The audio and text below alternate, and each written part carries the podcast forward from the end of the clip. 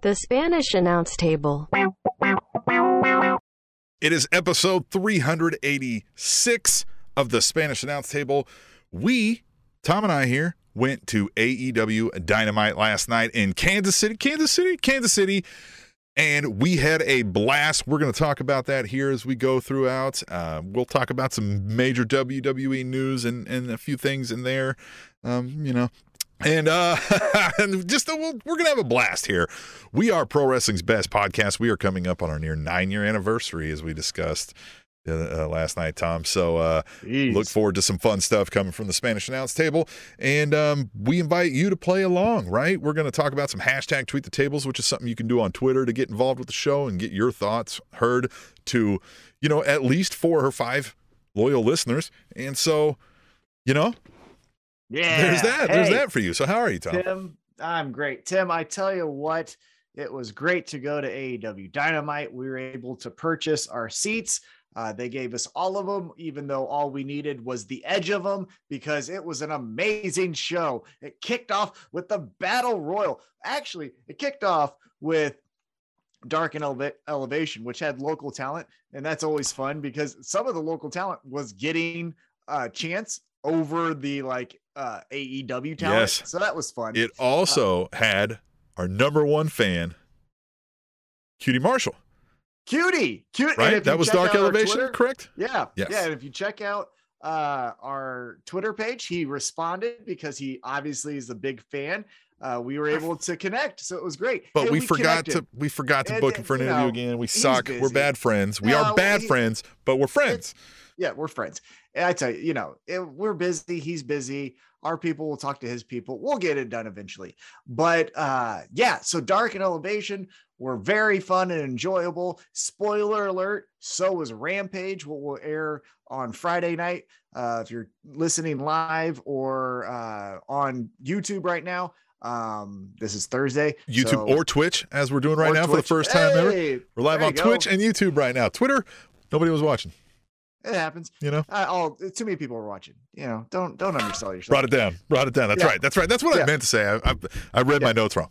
Sorry. Yeah, it happens. Right. Even Babe Ruth struck out. Yeah. Hey, so uh yeah, the episode started off. Let's just get right into it. You ready to get right into it? So the episode started off with a battle royal. Now, Tim, it started off uh with the battle royal because there was some CM Punk news. Tim, I Uh-huh. think you have a tweet the table. We do have a tweet the here. table, but I mean, you know, everybody knows what the big news is, right? Like CM Punk injured, broke something in his foot, right?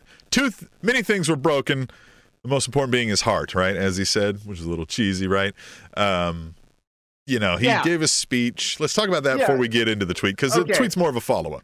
Right. Because uh Punk has been doing a lot of these like uh greeting card one-liners in all of his promos uh, in his AEW run.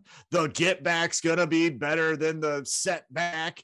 Uh give him his flowers. Uh there's a thing that's broken in my foot, but the biggest thing is my broken. Shut up. When did you become Hallmark with these whack ass fucking greeting card promos, man? Like, you're too cool to be talking like an idiot. And he's talking like an idiot. Again, it was heartfelt. He was in tears, you know, because of what was happening. I imagine they had some big plans uh, for his summer of punk. And I understand that. But someone needs to be like, hey, what are you going to say out there? And when he says the get back's better than the setback, we can just go like, know what?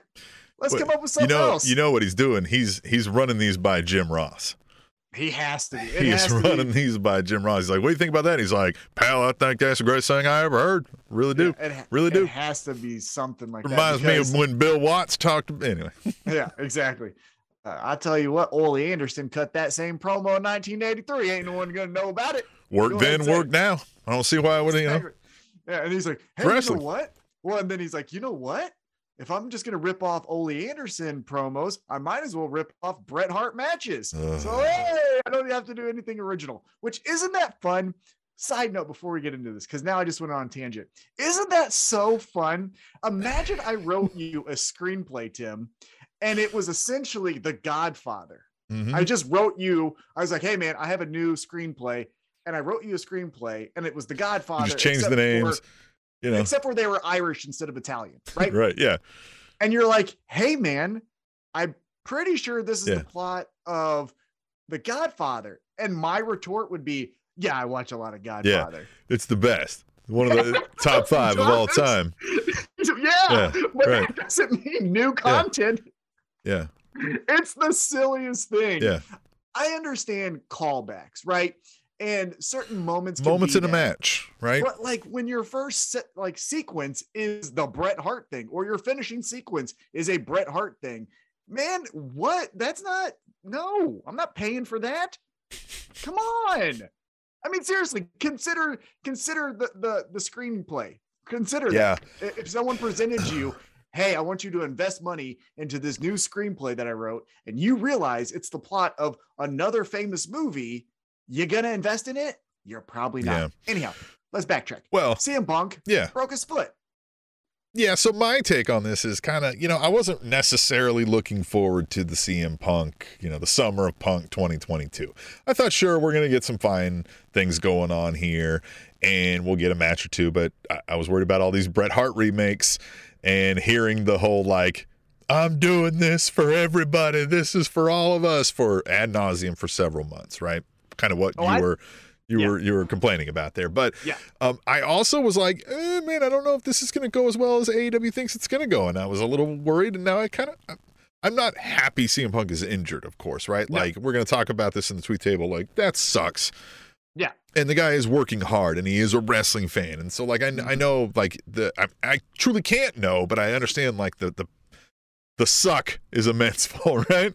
A lot Right. of suck in that. And so he's dealing with that and, and cool, but like I, I what I thought really was weird is is what we do until Punk returns. And we're gonna talk about that after we read this tweet the table, right? Um, right, because we'll dig into that. But this is from at Katie First Lady, who came to this show early on. May not maybe not nine years ago, but eight, seven and a half, right? Like early on and was CM Punk fan something, right? 09 or something like that, if I remember correctly. Yeah. And avid, avid, avid CM Punk fan. And so here she says, total bummer about CM Punk's injury. Being healthy and 100% is more important. Get well soon, which she followed up with. He's been going nonstop since he started, and he hasn't been home and filming two TV shows, so giving him, getting him healthy and should be priority now and coming back better than ever. Hashtag tweet the table. Um, yes, right? Like all of that, I feel like is is is well said, and of course, like yes, his health is important, and man, the mental health aspect of this probably, like I said, there's a lot of suck there, right? And there's a lot of Yeah. feels that you go through as CM Punk, Mhm. I'm sure. Yeah, and I like CM Punk too. I really do. You know, when he was doing that uh heel title run in WWE, it was fantastic. I had a CM Punk shirt. I was wearing it in the early episodes of this podcast. We met Kofi Kingston and I'm wearing a CM Punk shirt. I've always been a CM Punk the wrestler fan, right? Like the wrestler who is CM Punk. Loved him. Um I just think he's kind of mailing it in. Now, the MJF stuff was astronomically out of this world, a triple grand slam, whatever kind of silly, you know, thing you want to say. It was that. But uh the, the the late lately stuff, like when he's kind of in this like uh in between phases with his storylines, I feel like he can just do that a little bit better. Now, I thought when he was going to be champ, we were going to get a heel turn like he did in WWE, where he started off as a baby face. Let's say uh, Kenny Omega comes back as a baby face to help him, and then he turns on Kenny Omega. Ha! Now I'm going after the elite, or the elite are coming after me, and I'm my title. You know, something like that. That's what I thought we were going to get. I don't know. We didn't. We did get though a battle royal. So let's get into last night's show, which we were at. If we Yes. didn't tell you already, uh, Four seats Oh, because yeah, we're bougie. Oh, it was fun. It was so much fun. Except for whoever your podcast is that had that Mm. stupid sign in the front. I hope your podcast gets taken down for copyright infringement. First of all, ours is better, and Yeah. two, we, you know, in in our in our wisdom, right? I'm not gonna say age. Our with our wisdom over the years, uh, we've learned like, you know what? There's a time and a place where, yeah, yes, right. You might. We've told people to bring a tweet the table sign, and we might bring a sign. Um, Yep. But you've got to understand the when and wheres, and that there's folks behind you, right? And where we were at was not camera side or Right. camera anything. Right. So the only thing you're showing it to is no one. Yeah, it was always so far. Uh, you know what I mean? Because it's it's literally one of the farthest spots away. And yeah, yeah. Anyhow, So it kicked off. Don't do that. Don't do that. Don't do that. But it kicked off with already in the ring. Now we got to see the entrances, which was great. But it kicked off with Tony Nese, Daniel Garcia, and everybody dies, Lance Archer. And then the show kicks off. Well, actually, I think Darby Allin was also in the ring. But then the show, I guess. Well, he was the first. Like as the show kicks on, it was it was dark. Okay. Yeah. Yeah. But then the show properly gets kicked off with the greatest pro wrestler in the history of pro wrestling, Eddie Kingston. Eddie History Kingston's the of best wrestler.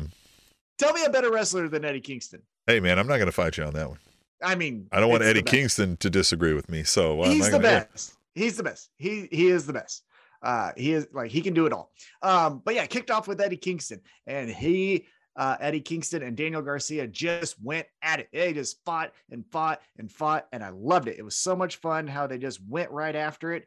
Um, and then we won't go through each individual one. I'll just kind of read the names of uh, who else was there, and we can kind of touch on some highlights and then get into who won and go from there. Sure. Um, so Ricky Starks, uh, the Waste of Space, Jake Hager, Rey Fenix, Swerve Strickland, and Keith Lee, uh, John Silver. Uh, we got a rap from Max Caster. That was always fun. Powerhouse Hobbs, uh, Dante Martin, Wheeler Yuta.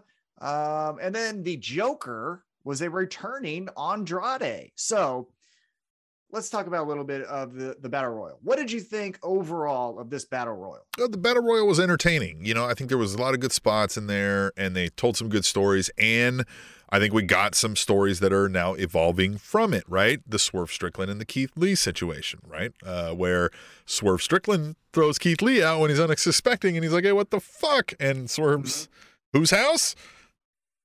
Swerve's house. So fuck Yeah. you. Right. Which is interesting because it shows kind of how dumb he is, right? Because you would wait till the last two. Well, when Right? Keith Lee's expecting it, you gotta wait But- till like three. but then he gets eliminated. Yeah. So like, Yeah, so it doesn't work. Up. Yep. It- that that spot always makes me scratch my head because it's like, no, that person wants to help you. Right. Wait until it's. I think the the premier time if I'm doing that and somebody's help, like if you and me were in a battle royal, Yeah, you're gonna expect it when it's one two, and then I got to really fight you, and I don't want to do that.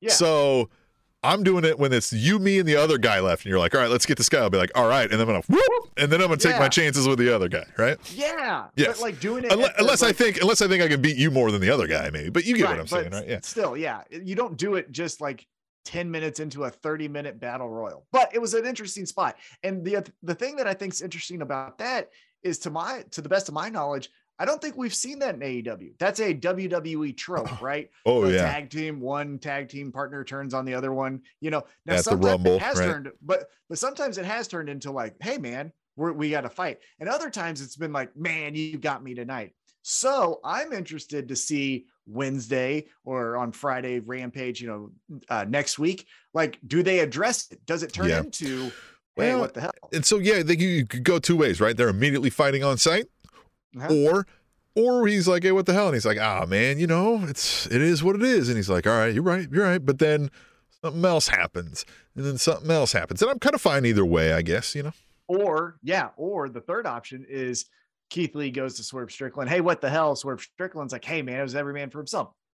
Keith Lee, totally get it. Of hey man, course. yep, Yep. Then they have a tag match. Swerve Strickland gets uh, you know, a double team move put on him. Then he looks for a tag. Keith Lee drops from the apron. It's like, it is what it is. And Yeah. just walks away. And then yeah, we get the Keith Lee. like- yeah, and then Keith Lee turns heel, which I wouldn't hate. I wouldn't right? hate it either. they've tried the like monster heel thing with like Lance Archer, Lance for Archer, example, mhm. uh, and it just doesn't hit that well. Nope. But Keith Lee, maybe. Yeah, give it a So, shot. I feel like uh, we've seen we haven't seen anything even on the other side of things with WWE. We haven't seen a angry about to fuck you up because he can Keith Lee. Right. Yeah. So I think that would be interesting. Should call him "fuck you" Uh, because I can Keith Lee. That should be his name. I don't mind it. I don't mind it. Uh, I thought so. Uh, the one thing that I thought was cool with this uh, battle royal is you got to see some of the like I love battle royals. Uh, I even said this when I went to the Royal Rumble in January. One of the things that I like about it is that you get to see kind of different people who are just in these other spaces then finally collide. And one of the cool things that you got to see was babyface Eddie Kingston and Darby Allin mixing it up early on in the battle royal. Like that kind of stuff was fun to just see two baby faces who are kind of separated collide. So that's always a fun thing of these battle royals. I will say though, we talked about this right after it ended too, uh, when we were at the show. It wasn't a lot of star power. Correct. Andrade, I understand. Andrade was returning because he got married to Charlotte Flair. And Andrade is Andrade, right? To a certain segment of wrestling fans, he's awesome. Not to us, but he's awesome, right? So that him being the Joker, I think was good because I didn't, I was going to get uh enhancement fatigued if it was another new, he comes from WWE or Yeah. Impact. There's another New or- Japan guy. It's like The oh Forbidden Door. As I okay, what? Now? So is he in this show now, or are we just doing this? Well, one and and hasn't the door ceased to be forbidden at this Yeah. point? Yeah. So I don't know, but We got to rename that, right? It's not forbidden anymore. yeah, I don't know what you can name it, but something. Hashtag tweet the table if you have an idea for what we Yeah. can rename the forbidden door because that's not what it means anymore, right? Right. We're not sneaking somebody in the back door anymore. Now it's a portal between, you know what I mean, worlds, right? So like wrestling. some portal. of you comic book nerds yeah, hit us up with what's you know i'm sure there's examples that we're not thinking of because we're not in that realm but bring Yeah. it to us hashtag tweet the table we love you comic book nerds don't take that as an insult we're Yeah. wrestling nerds yeah, exactly, one hundred percent. So the final four, it was Wheeler Yuta, Kyle O'Reilly, uh, Andrade, and who was a i love you Ray nerds all right yeah anyway sorry and, and Rey Fenix. yes ray So- phoenix oh man this was a fun group yeah, fun group, fun final four. Yep. I think though they went with the safest, kind of most boring option in Kyle O'Reilly, and that's not a slight on Kyle O'Reilly. I like Kyle O'Reilly, but he is uh, like when he walks out. Th- this this is a uh, trope as long as wrestling's been around. But if the guy walks out in a battle royal, but his tag team name is on the Titantron or whatever we're calling it, the big screen, he ain't winning shit. Like he won this, but he ain't gonna be anything because he's Red Dragon. Like that tells you Yeah. what he is. It's not Red Kyle Wagon. O'Reilly, it's Red Wagon, right? right And so if he wins, we kind of already knew the main event. And so later on in the night, the main event would be Jon Moxley versus Kyle O'Reilly in a very fun match that didn't need like it was a fun match that was entertaining to be at and probably entertaining to watch on TV, but not needed for a, the story. I just would have made this like the last match and ha- and you could have said from the beginning the joker will be jon moxley because he gets come in last right? If you said he was the number one contender even though he wasn't at the time Yeah. right like he was What else? Yeah. uh, Again, it's wrestling. It's wrestling. You know what I mean? it is can- wrestling Yeah. this is why some people warn them against rankings and and and win Yeah. loss records because when you have to deviate from it you got to be like well Right. so I would have went with Wheeler Yuta in this spot. Because Yes. then you do the Blackpool Yes. Combat Club. And then if you put William Regal not on commentary, but put him ringside, watch him go through the distraught of like, I like the young guy. Moxley's crazy. Where do I like who do I help? Like, what but it's do I do? also a it's also a teaching moment Exactly. Or it could have been very interesting. Again, I you kind of knew that they weren't going to put Yuta Oh, in the main but this could have- this could have gone I mean, you'd already did one of these where he's bleeding all over the place and but like you could have done it again we could have had Mhm. him damn near kill himself try please for our for our enjoyment let's get you out there to damn near kill himself Well, you know what I would have done? I would have switched that. I would have said Yuta is making Moxley bleed like a stuck pig because he has learned all the lessons, but then you get uh Moxley to do the you haven't learned them all, and it's a small package or something, and you just like motherfucker, how much do I have to learn? And it's Yeah. like you got a lot, Val. got a lot to got learn lot." but right yeah Like, oh he gives him a Kansas City cunt punt Which didn't Andrade do to Rey Fenix? yes I in- think so I think it was Yeah, that yeah woo-woo. God damn. So yeah, Kyle O'Reilly. Oh yeah, he did that in air when he was doing like a flips and shit, and he like Yeah, he- hit him with the Ric Flair, like in a Superman punch style, like up in the air. It was It great. reminded me. It reminded me of Ken from Street Fighter. You know that big Hadouken. Yes, that's what he did. He harukin this fucking Yeah. ball sack. All right, it was great. Loved it. So O'Reilly wins, and then instantly we get Jon Moxley giving uh, just a promo of just piss and violence, and he's mad. The Forbidden Door is his. This has been three years in the making because remember, before he went to rehab, the last like story that Moxley was telling us was, "I'm going to Japan. They won't let me in Japan. I'm gonna get to Japan. I'm gonna beat everyone else up." Because we said like it's Moxley versus Japan because like uh guys were coming over from those promotions and he was just kicking their ass and so it kind of felt like that. And so now it makes a little bit more sense of like that's why he wants it. I did like and i watched it again because i uh, wanted to make sure he said this. So he's doing all of this you know all that stuff and then he ends it with love you mom. Yeah. and then that's how the promo ends. I love the little swerve he does no pun intended the little swerve he does with his promos where it's like i'm this and i'm that and i'm this and well everybody dies or i'm this and i'm that and i'm this and then love you mom and so I, I think it's great Yeah, he's fun. Yep. Yeah. So then we get the information. Now we didn't get this because it was on commentary, but it was I, I watched this back. But uh, CM Punk had successful surgery, so good for him. That's awesome. He'll heal soon. Uh, and then we got a brand spanking new title, Tim. We got a tournament, which I love tournaments, but AEW is introducing the All Atlantic Championship to represent the international stars. And yes, as I mentioned, there will be a tournament with a four way final at Forbidden Door. And we had the first matchup Buddy Matthews from the House of Black taking on Pac from Death Triangle. And this was fun. This match was fun. I, I like this Mhm. match a lot. Um, I will say uh, the thing that stuck out to me immediately as the announcements coming, and again, we we can kind of hear what's what's being said in the video package, but not right because you're in the crowd, on floor seats because we're you know ballers, and we. We see there's a new title. We see there's going to be a tournament. We see it's the All Atlantic Championship, and it's got all these international stuff. Like somebody's representing a different place. There's Canada, the U.S., but then there's like Japan and and some other things, right? Like Miro's spot, right? And it's like Hmm. not all of these are on the Atlantic Ocean. Some are like in the Pacific Ocean, I didn't even think about that. and so like it's more than all Atlantic. Doesn't make a whole lot of sense.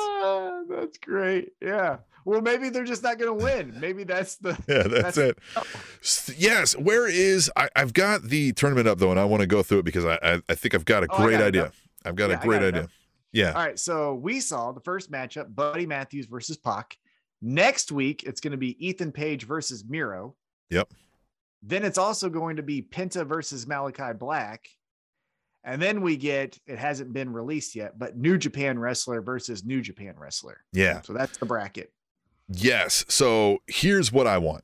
All right. Here's Okay. what I want. All right. I want Miro to beat Ethan Page because, you know, Yeah. You know. it's Miro. right. Then Miro's going to beat Pac because Pac beats Buddy Matthews here, right? In this match that we were at Yeah. last night at Dynamite. Malachi Black beats, you know, whoever this other, you know, oh, Penta Oscuro, right? Roll with me here. Malachi Black wins. And then Malachi Black beats whoever the New Japan folks are, right? That are coming out of there. What, you know, right? That's all I Mm, see on the bottom, right? Who Yeah. Yeah. Yeah. Just It's just two hasn't to be named right? Yep. So so what we get is Miro versus Malachi Black, and this kicks off the House of Black against Miro, where he's fighting against God, but God has put the, the devil. you know the devil In in, his front of him. way. Oh, Oh, Tim, that's Right? great. Right? Yes, Oh. Yes, you, you fuck with Miro's brain as the House of Black to be like, yeah, man, God sucks. Come with us to the devil and he'll help you. And then he's like, no, no, no, no. Like, I need to get there Yeah. because I'm going to take him down. And then the House of Black keeps telling him, like, yeah, yeah, this is the way. Like, join us. We'll go Oh, through the back door of heaven. Julia We'll Hart could get involved in ways because remember he's got his hot, sexy wife that's like Yep. she's banished him from the home, and That's how we debut CJ Perry. right, Julia Hart's doing a little kissy Doing a kissy little- squeeze of the butt thing. devil seduction. Yeah, and then CJ Perry comes down and is like, "Bitch, that's my husband." And then oh, and put her in all white like an angel. Yes, Oh, fuck yes, Tim. yes, they need to hire us. Belt. Just just have Yes. that. Yeah. Yes, Yeah. yes. Now you sent me something, and I want to address this before we kind of go more into uh, Dynamite. You showed me like the full list of all the titles Yeah. now in Uh-huh. AEW. Now, one thing that is confusing to a casual viewer, one million percent, but something I think us as the hardcore fans need to realize is and and Tony Khan mentioned this off air to us to the crowd that there's going to be a pay-per-view in the summer for Ring of Honor, right? So to get a pay-per-view, you need exposure. And currently, Ring of Honor doesn't have a TV deal, but they want to run a pay-per-view so they can start making money, right? So you got to expose them on your own product. So like the influx of Ring of Honor champions, you know, you have uh, FTR, you have Samoa Joe. I understand because it's like, hey, we want you to pay a ticket to see these champions, but if you never see these champions, you're not just going to go sight unseen and just buy a pay-per-view because of names you recognize, right? Now, yeah, well, no, the pause on that though is like I will tell you this: each week that I see FTR, and then I see they're wearing the ROH tag team titles, I'm like, oh yeah, that's right. They're not the AEW champions; they're the ROH champions. And then then I got to be like, who the fuck's the AEW tag team champions again? I'm like, ah, Jurassic Express. I feel like it's kind of lowered well, the AEW status think- a little bit. I don't think it I don't think it's necessarily lowered. I think it's made you say when you see this Ring of Honor pay-per-view, you love FTR, don't you? And we go like, "Yes, we do." Right? I think it's that. Yeah. I think we're in a temporary push of Ring of Honor talent so that we buy that pay per view. But to Pause on cat- that also real quick. Okay. Uh, last night when we were in AEW Dynamite uh, on- the floor, um, Kansas City, uh, uh, it hit me that FTR kind of looks like some cops. Oh yeah. Oh yeah. They definitely look like cops. They look like, Superbad. cops that pull up like, yeah, they're gonna do the like both windows to you, and they're gonna be like, Uh-huh. "Why are you looking at me? Talk to him." What? And like trying to catch you up. Yeah, they look like yeah, they look like some dirty cops.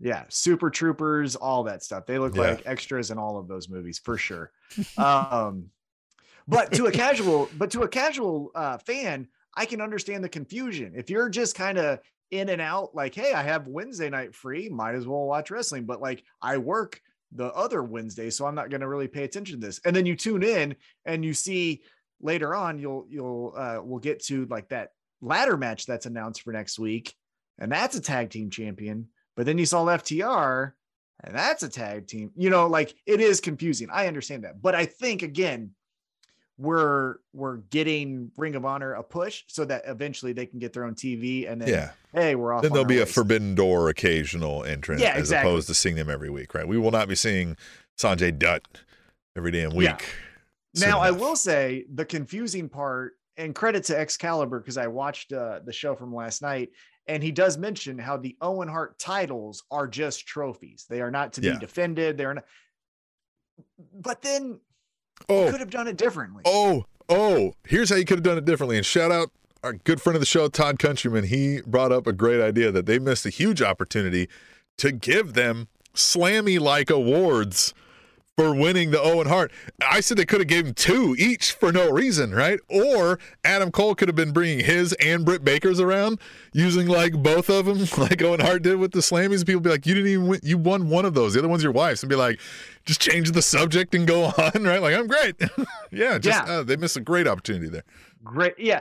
And I understand for the first year because they wanted uh his wife to be a part of it. And that would have kind of been weird for her to be like, you know, here's this special body slam. You know what I mean? Like, and I get it, but maybe next year, yeah, let's Yeah. get to some fun because it does look weird when Adam Cole is interrupting Hangman, which we'll get to, and they're talking about another title that we don't see. Talking about two other titles. But but he yeah, he's a wearing title, a title, right? And so why aren't we fighting for that? Yeah, there's a lot. Well, of we'll talk about a confusion. title situation even later with some other folks too. There's there's a lot of confusion around the title, so we'll keep we'll Yeah. keep making that a focus. So let's kind of hit on this real quick, and then we'll move on. But what did you think of Buddy Matthews versus Pac? Fine. I think I think these two, you know what I mean, they work well together. They've got some similar styles. They kind of come from that same mentality, I think. And Pac is always good for those spots, right? Like his Yeah. finisher is great. Um, he knows how to kind of just look at the crowd and be like, yeah, right? Like, uh, and you're like, boo, I don't like you, right? They, like he's good. I love and I think it was, yeah, Yeah. it was all great. Um, Pac is like, yeah, you disgruntled asshole. yeah, it was all here. great. I just, you know, I love a good tournament. Um, I just, it's also one of these where I'm like, I'm not really into either storyline that these guys are doing. And so it's just kind of like, all right, you know, this match happens, and I don't think either one of them are winning it. So it was kind of like, all right, cool, that was fun, right? Especially being live. I think I liked it more live even than I would have maybe watched it on TV. I liked, and again, we're foreshadowing a lot, but we got some points to make here tonight. But I like that there was so much back and forth because the House of Black and Death Triangle have been feuding. So it would make sense that each one would know the offense of the other guy so that there would be counters and kickouts, things like, like that. So I like that part of this match because it did go for about uh, 10 minutes, 15 minutes, something like that. But there was back and forth. And I don't like back and forth just for the sake of back and forth. Uh, but I did like it in this because it made sense that, yeah, well, we fought each other for the last, what, three months. So, like, I'm going to know what you're going to do. Right. So, Yeah. I like that part of it. Now, let's keep it moving here. Um, backstage, Eddie Kingston goes on a rant, one for the ages, talks about the Jericho Appreciation Society, and he talks about how Friday night he's going to kick Jake Hager's ass. And, and Daniel Garcia, I hate him. Jericho, I hate him. 2.0 or whatever you're calling yourself, I hate him. Yeah. And he just, he's the fucking best because I'll be honest with you. Anyone other than Eddie Kingston, and I don't give two shits about Jericho Appreciation Society Yeah. versus anyone right now. Yeah, I, I agree. Uh, yeah, he like Eddie Kingston just has that. When we talk about the like, so many people can can uh, what's the word I'm looking for? Just like um, they can just see themselves in a star, right? Like you can just Uh-huh. connect. Like Yeah. there's just something you connect to. Um, Eddie Kingston is that every man, right? There's so many aspects of Eddie Kingston that people will just be like, I feel like, th-" you know what I mean? Like he talks Mhm. about having been poor, right? Like he's out of shape. He's just trying hard. He's not the most skilled, right? But he'll just, but God damn it, I'm not going to go down until I, you know what I mean? You better fucking kill me, right? And it's just a great attitude that people want to co opt and stuff. And so I think like there's so much money there. It feels like they just kind of like, I wouldn't force it, but like they ought to be willing and ready at any moment to turn that switch on whenever Eddie Kingston catches fire with something, right? This Jericho thing ain't it, but like when you've got a great heel, a dominant heel who like is holding power and authority over people either by hook or by crook or something, it seems insurmountable. Eddie Kingston, like like an Eddie Kingston type character would be a great guy to take down like the Roman Reigns character right now. You know what I mean? Yeah, Like some yep. like if they get something like a scenario like that in AEW soonish, man, like it would have been great for CM Punk if he would have turned heel with the title and been like, you know what I mean? Like cheesily finding ways to keep holding on to it because he's a scumbag, right? Like that kind Mhm. of thing. Yeah, you have Eddie Kingston obviously not do the same kind of move set, and it's not so much like pity, but have him be the AEW version of Mick Foley. You know what I mean? Like Mick Foley had a lot of, well, yeah, I kind of didn't work out today because it was hard. Now Eddie Kingston like leans into it where he's like, I got vices. How much a gym membership is? I like I gotta sleep in my fucking car, man. You think they pay me a lot? right. Well, yeah, but Yeah. but with well, him, but you know what I mean? Yeah. Yeah, but with him, he he kind of says like, "I have vices. I'm trying to get over them, but it didn't happen today." And it's like, yeah, same here. Like I I was gonna do something, I I failed, but so that's relatable, right? So yeah, Eddie Kingston is just the absolute best because it can work both ways, right? He could be working on his vices. That's the baby face, right? Like, God damn it, man, I know that I need to, you know, uh, work harder in these matches, so I'm going to. And then if you want to flip it on the the heel side, it's like, yeah, I got these vices. I need to hurt you. I'm jealous of you. Like, okay, and I get that too, right? Like, he's awesome. He's the best. That, anyhow, uh, let's move on. Then we get the most surprising moment of the night. So it starts off with Trent Beretta comes out, says National Best Friends Day. None of his friends are there. No Yeah. Orange Cassidy, no Chuck. Kris Statlander apparently just has left the group. Yuta obviously went to uh, Blackpool Combat Club. And so uh, he's like, hey, best friends aren't here. Uh, but Roppongi Vice wasn't beaten by FTR. So I want the match.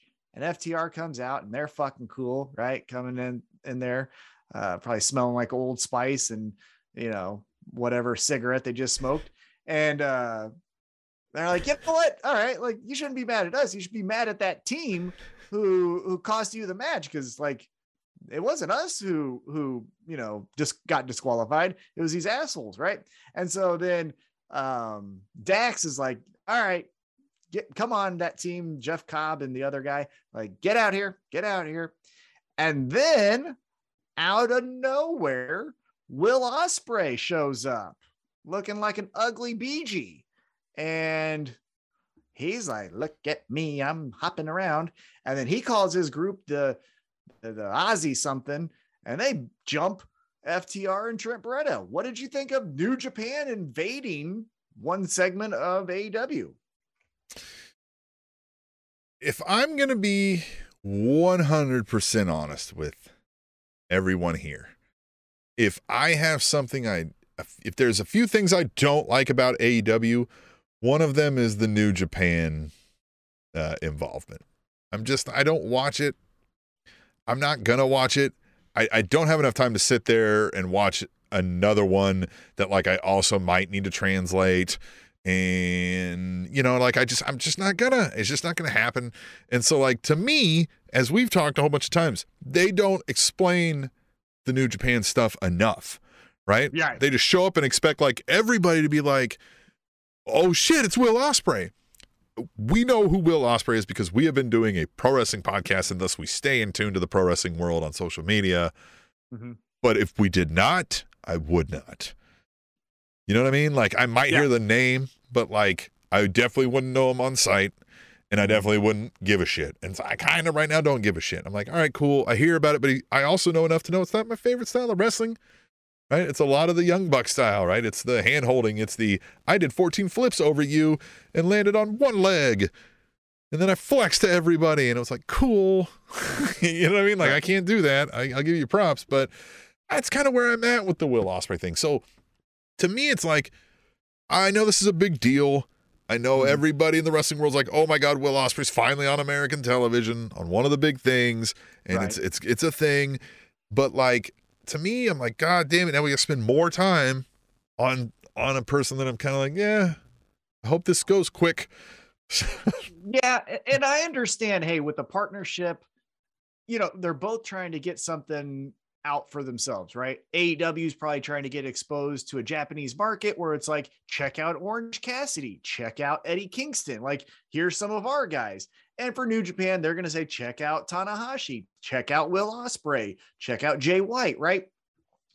My thing, and this is another criticism we've shared about AEW, is Ospreay jumps out and it's a hardcore kind of crowd. It's more than a hardcore crowd than uh, say WWE is, right? But I like why is he going after these people? Like there was no explanation. It was just and and then and then if it's not an explanation, if it's just simply, hey, these are AEW guys at the 29th, it's going to be my promotion versus that promotion. So we're just looking to pick off whoever we can. Cool. But then if that's the story we're telling, why is no one else in the AEW locker room, as far as baby faces, running out to Yeah. help? Like well, and I want to touch on the best friends thing. They've watered this down so much. They're the best friends, but they are also involved in this thing, right? Like whatever. Chaos and Roppongi Vice. You're right. yeah. And I and I and then but now Orange Cassidy's nowhere to be found. And even though they're playing his name on the intro board, right? Yeah. As Trent Brett is out there. And it's just like I don't God, I, it may I, for a team I loved that Yeah. really was like, these are the guys, Yep. For this is the a moment in thing. time. It's just gone now. Yeah, for a moment in time, they were the best. That street fight with Santana and Ortiz, and Sue's, uh, you know, Sue, uh, Trent's mom comes out. That was the time to make them champs. Uh, that time is now past. I don't understand. Now again, with with last night, I understand it, right? Orange Cassidy is hurt. I think the last time we saw him, he was in a sling. But like, why wasn't Chuck Taylor there? Yeah. Like, the I combo really makes that team, right? yeah, Like they they just their personalities are different when they're apart enough that it doesn't feel like the team anymore. yeah, and and then again, it's it's just this weird. And it's okay, right? I've got different groups of friends. You know what I mean? Like I've got wrestling friends. and Yeah, I've I got like two or three fans. Well, then, like you know, then I got MMA fan or friends. Yeah. you know what I mean. Like I've got different Yes. interests. I don't have to just be hey. Yeah, I've got barbecues where I can't like invite some people because the other people won't like 'em, Right, exactly. yeah. so it makes sense for that. But I guess with with Trent Beretta specifically because he's like Roppongi Vice, but best friends. Roppongi Vice, but best friends. I, I kind of just want like, hey man, just just I get it. You're you're you're with the best friend and you're with Roppongi Vice. Let's just make a declaration of who we're with for like the next Yeah. month. But and That's like the thing. kind of what you said, if Will Ospreay's coming in and he's like, "Well, I'm just going to pick somebody off," it's not Trent Beretta who hasn't been around for Yeah. you know what I mean. Months, unless it's just like, "Hey, I just walked in the door, first motherfucker I see out there But that wasn't getting these hands." Right? That's what I'm saying. But nothing was explained on why he did it. It was shock just for shock. It's kind of like when uh, at SummerSlam, Becky Lynch just showed up to show up. Like, what? It doesn't make sense. Um, and so, yeah, it, was cool. Will Ospreay, like on paper, if you say Will Ospreay is going to make a surprise debut on AEW Dynamite, awesome. But like, have Stokely Hathaway speak for him, or have uh, smart Mark Sterling say like, FTR, those belts are in breach of contract, and I have the person who's going to take those belts from you, and it's these fucking guys. Like, there, there has to be story more than just surprise. Yep. Why? Why? Because again, we went. Uh, full disclosure: we went with my wife and brother-in-law. They are not hardcore fans of wrestling, so when barely call them casual fans. Right. So when Will Ospreay debuted and everyone reacted, my brother-in-law was like, "Well, who's him?" And I was like, "So he's this guy in New Japan." And he, the literally the second question he asked, he's like, "So why doesn't he like them?" And I couldn't answer it. I don't fucking know. I don't know. And when know. I, can't explain it to a casual, like you're not in a good spot. Well, then it feels bad too because you're kind of like you feel like you're letting wrestling down, but you got to be like, "It's not my I'm like, fault." I didn't fuck- yeah. So, yeah. So then it was announced on Friday, and I would say check out the match. It was very fun. Uh, it's FTR and Trent Beretta taking on Will Ospreay and those uh, Yeah. Aussie Open guys or whatever. Fake Hager and whatever else. Oh yeah, Down syndrome, uh, Peaky Blinder. Yeah. yeah, those two. Yeah, Um, yeah. So there we go. Uh, let's get into what looking like William a Br- looking like a a uh, a local chapter of the Proud Boys. were. It was a little. Little on the nose. Mhm. Um, then we get uh, William Regal warning Kyle O'Reilly. That was fine. Nothing bad there, but nothing really of note. And then we get into a match that I have mixed emotions about. Since his loss at Double or Nothing, it was a returning Hangman Adam Mm. Page taking on the son of Fit Finlay, David Finlay, in a one on one contest, and Adam Cole was on commentary. Tim, what did you think of the match? I just I I didn't. This is it too. I don't care. Right? Like cool. It was mildly interesting because you know I grew up knowing who Fit Finlay is, and now here's his son. And so great, right? Like I'm gonna see. I know I've heard he's been wrestling and tearing shit up over in New Japan. So all right, I'm gonna Mhm. see him. But I feel like that's something for a Rampage, or that's something for an Elevation or a Dark, right? Because like again, casual viewer, casual viewer even enough to know like, well, he's not winning, right? This is gonna be Hangman. I feel like Hangman should have been in the battle royal because that a battle royal is an easy thing for you to still lose, and then be like, God damn it, right? Because the, you know what I mean. Somebody swerved you, right, etc. Right? It's Mhm. not your fault when you lose. Uh, more Battle often than not, like a battle royal, like something, somebody, you know what I mean? Shit happens, and so like that gets him like, God damn it, I'm still coming for you, punk, right? Like it just this it- again, it felt like a throwaway. It did definitely feel like a throwaway. And that's why I kind of have a beef with this match. Two reasons. One, if Hangman is supposed to be the, you know, uh, demon from hell on this rampage, like on this revenge tour to get his title back or whatever it is, right? He's like, I'm going to reestablish who I am. I am the best guy in this company. Then the match doesn't need to go back and forth with David Finlay. Like that should have been David Finlay gets a kick in the face to Adam Page. Adam Page gets up, then reverses a fucking move, buckshot Oh, Marriott, and we're done. Yeah, Like, we get like, is that blood on my lip? You son of a bitch, right? And Yeah, then yeah. just bap, bap, boom. Kansas City comp hunt, and we're done. yeah, like if Hangman is your number one contender, David Finlay shouldn't be getting two counts on him. Like that's that's Multiple. my first, yeah, that's my first thing is, and I get it. We're not just trying to squash people here, right? Like, hey, go check out David Finlay. I understand that, but then don't put him with Hangman, right? Like that's the thing. Yeah, that- but like you said, no two counts. You can get a one count in here, or maybe Yeah. one two count yeah, early But- or something, but then like then Hangman turns it on, right? Right. And then you're you're not getting shit after that. But yeah, too many back and forth things. The second thing that I had an issue with with this match had nothing to do with the competitors, neither Hangman or David Finlay. But again, we're trying to increase viewership and get casuals, and you keep promoting that on June 29th, it's the Forbidden Door AEW versus New Japan.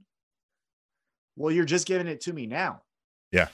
Why the fuck am I going to buy this pay per view if you're just going to give me Hangman versus David Finlay for no reason? And as I'm saying, if this is what it is, I flat out kind of will tell you I'm probably not buying this pay per view.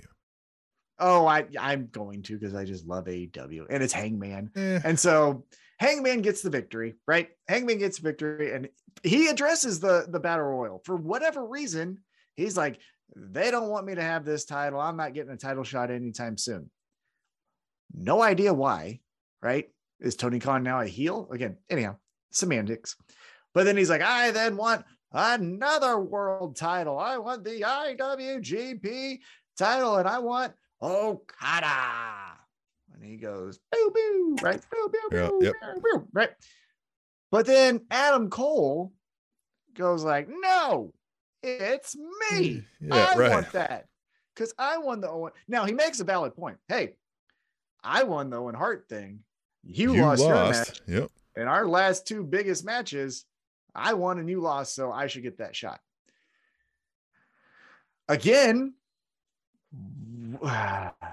So he didn't want the title. He wants the title. But here comes the guy with the title, but he didn't want that title. That guy also wants the other title, but not the first title.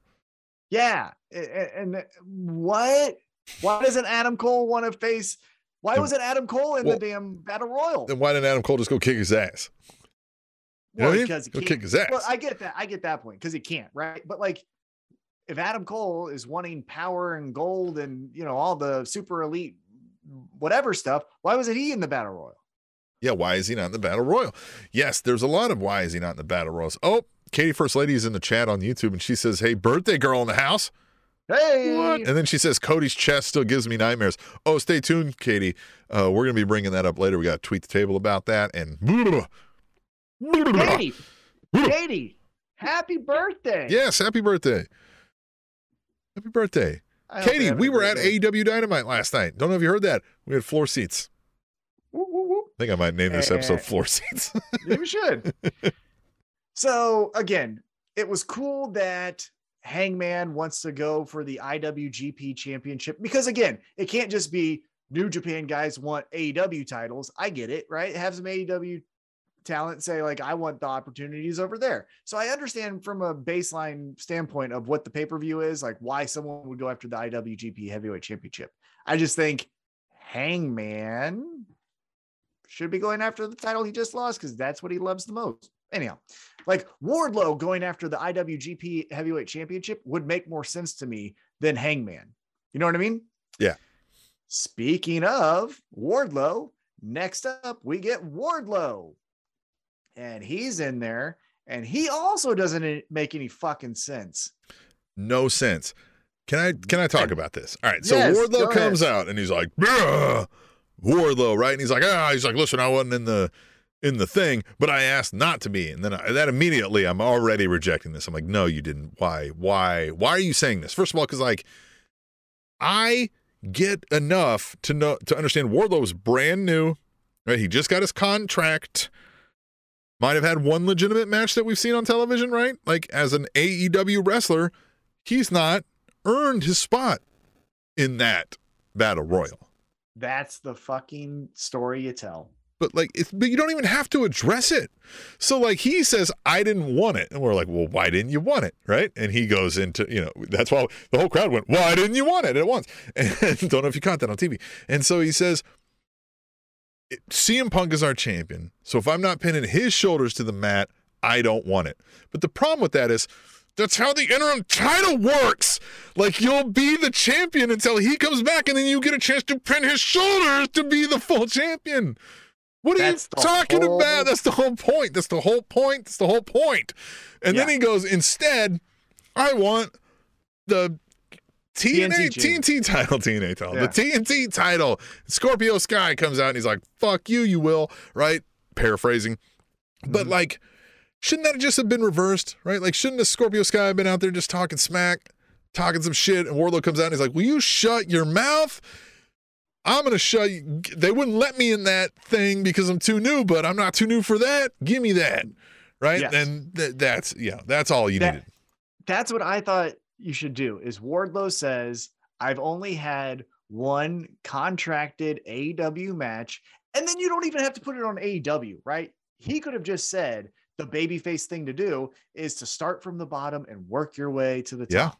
Yeah, yeah. And one title that is before that is the TNT Championship. And then Scorpio Sky Yeah. comes out. He's injured. They say, "Don't do it." And then he's like, "I'll wait for you." Right? Yeah, or even just again, we addressed this earlier with Hangman. You could have put him in the battle royal and had somebody, you know, three guys when his back is turned, whoops him out, right? And then he's got somebody to go after. Oh, uh, uh, and again, we'll talk about what he's doing next week real quick. But if you even if you go that route and you have Wardlow in the match, right? It could have still been Scorpio Sky, who's not in the battle royal, sneaks in, eliminates him, and is like, "I eliminated you because I'm the man of the hour, and you're getting too much Yeah, attention." I should have been in that match. Why the hell were you? You've only had one contracted match. Yeah. Like should have been Yeah. me. It'd be like should have been you. Like you're a chip, you're already a champion. And be like yeah, but you know what I mean? Like Right. so what? I still I could have been for two. Be like well, you're not gonna have any because Yeah. I'm taking that one. So it makes no sense what Wardlow's saying, but he does say, Which is dangerous because Wardlow's so on fire right now. He's so hype. Then he comes out and he's like, "Well, I didn't want to wrestle for the title, and now I want to go Yeah, for an easier one." Yeah, and so hopefully we can like brush this under the rug as fast as possible because next week is when he gets to do his fun shit. And I get it, right? Wardlow just took out MJF. We need to have him in serious things. No, we don't, because next week it's going to be Wardlow versus 20 security guards. It's one on 20. I love that. This is when you get the fun shit. This is the Braun Strowman tips over the fucking ambulance, or Braun Strowman, you know, rips down the the the Raw set. Like this is the great stuff that we're gonna get that we're gonna talk about next week when we're like, holy shit, Tim, when he fucking just threw the guy into the third row, power Remember when he picked up a guy and Cesaro swinged and knocked over seven other guys? exactly Yeah. like th- it's gonna be fun. So like Yes. that's what you need to do with wardlow is have him go back to being fun while we wait to do the next thing. And this is a perfect thing to do because mark sterling obviously is a schmuck and so he's easy to put the the you know promos on. And then it's security guards. Like the security guards we saw were local like we knew them. It was it was uh, Niles Planquet and, and a Howlett and uh, Curtis Stallion, or not Kurt, Kurt Gannon. Kurt Gannon, yeah. And Uh-huh. so, you know what I mean? Flex Like, was out there. Well, I don't, not in that Flex spot, I think, but security, he was yeah. actual security. Yeah, but he also had a spot where he was. Uh, who was he helping out uh, up the stage? I forgot. Uh, Eddie, Uh, Eddie, Eddie. Kingston, That's that right, was- Eddie. but- right, but but that was late. a oh, that was Rampage, wasn't it? Yeah, yeah, that was Rampage. Yeah. Right. Hey, by the way, I can hear a little static. Just want Oh, okay. All right. Yep, just want to let you know on that. Um, so I don't know if something's touching. Nope, there you go. Perfect. Um, Okay, so yeah, we get through that silliness, but again, next week we're gonna get some highlights from Wardlow as he goes one on 20, one on tw- one, One on versus 20. Yeah. but one versus 20 security guards. Love it. It's elimination too, I think. So it's not gonna actually be like all 20 at the same time. So so let's get into the next thing. You mentioned them. Uh the tag team champions for AEW, Jurassic Express. Now, this segment starts with the Young Bucks talking about how they're beating everyone. So now they want their championships back. Okay, kind of makes sense, right? They pinned the champions. Before that, they beat uh, the uh, Lucha Bros. So they, it would make sense that they think they were ready for that. But then the Hardys come in. We're like, well, guess what? Who beat you at double or nothing? Okay, still makes sense. Everything's coherent here. And then Jurassic Express comes in with Christian just overriding whatever Jurassic Express wanted to do, just putting them in spots that maybe they're not comfortable with. At least that's what Jungle Boy looked like. He did Yes. not look Yeah. totally so he like, yeah, Christian has a couple times been throwing subtle shade at Jungle Boy, and Jungle Boy started to kind of, if you notice the facial expressions, he's like, Mm-hmm. "Wait a minute, man, like what? And then he puts him in this like, well, hey, let's all three teams, let's all have a match, and we're gonna do it in a match made us famous, ladder match. And Jungle Boy's kind of like, well, hey, you know what I mean? Like, are you speaking for us? Like, you kind of see a little bit of that where he's like, uh, and and the last couple weeks that Christian has been doing this, he's been literally dressed in all jet black. I think we're getting, I think we're getting what we've talked about. The Christian now is finally like punking these dudes okay, but now here's my question for you. Is it Christian Punk's Jurassic Express? Or is it Luchasaurus and Christian Punk Jungle Boy? Because one thing that you're also noticing is is Luchasaurus. now again, he's a dinosaur, so he thinks he can do everything, right? But he has no like side looks at Christian. right? He's just It's like Jungle okay. Boy. Like it's always Jungle Boy who's like, what the fuck are we doing this week? Like, or or could because because again, Tony Khan likes to try to you know ying when we all think it's yang, right? He goes, he swerves right when you should be swerving left. Yeah, well, what if it's what if it's Jungle Boy fucking beats up Christian Cage and was like, You're the asshole who kept on putting us in these situations. Like, and Christian's like, I thought you could handle it. It's Jungle Boy then turns heel and is like, yeah. I'm tired of you fucking over my shoulder telling me what to do. No, I kind of think Would be fun. I- I think it would be better if we have the Luchasaurus turns heel. Maybe we go away from the Luchasaurus thing as Christian's like, then we can get back to the I'm a dinosaur thing later, right? Yes. Um, but we get him away because Christian's like, listen, I'm gonna take you to the top. Nobody's better than me, man. Look what I did for Edge. Look what I did for you know, or he'll say Adam or whatever. You know what I mean? Like yeah. he'll, you know what I mean? Like look what I did for that Randy guy over there or whatever. like just say a bunch of things, right? Like be like, remember I teamed with Chris Jericho. I made him a champion, right? Like all kinds of stuff, right? Like, um, and then we get a more heel, sinister character out of whatever name we're gonna apply to Yeah. Luchasaurus. I think that would be the better play. Um, because again, as But- you said, we, we we need a new big monster, right? Yeah. We need, yeah.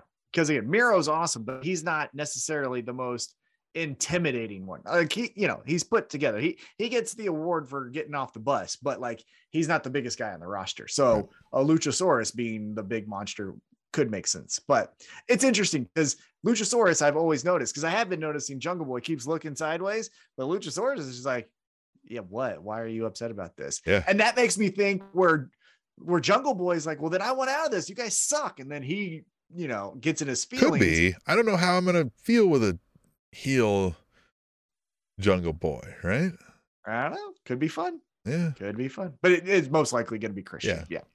Uh, because because for all the things that AEW does do when they swerve when they shouldn't kind of thing, they also do pay off Yeah. things that Yeah. should be paid off. Like they I make like it simple for the time time. subtleties and the young bucks are good at this like this is an aspect of the game that i do appreciate that they have in these segments where they're like they're talking and then matt hardy and jeff hardy come in and he's like god damn it he's like brandon i told you to lock the door like what the fuck's going on lock Yeah. the door and then uh when christian walks in with it he's like hey you guys gotta lock that door you know I mean? like, like just the little subtle things right Yeah. Yeah. Well, and, and again, I, I've challenged them on this podcast before, and I'll do it again. But like, young bucks, you keep telling me you're the fucking greatest thing in the fucking world. All I see you do is work with your friends. Like, go, go run up on Swerve Strickland and Keith Lee. Go run up on Team Taz.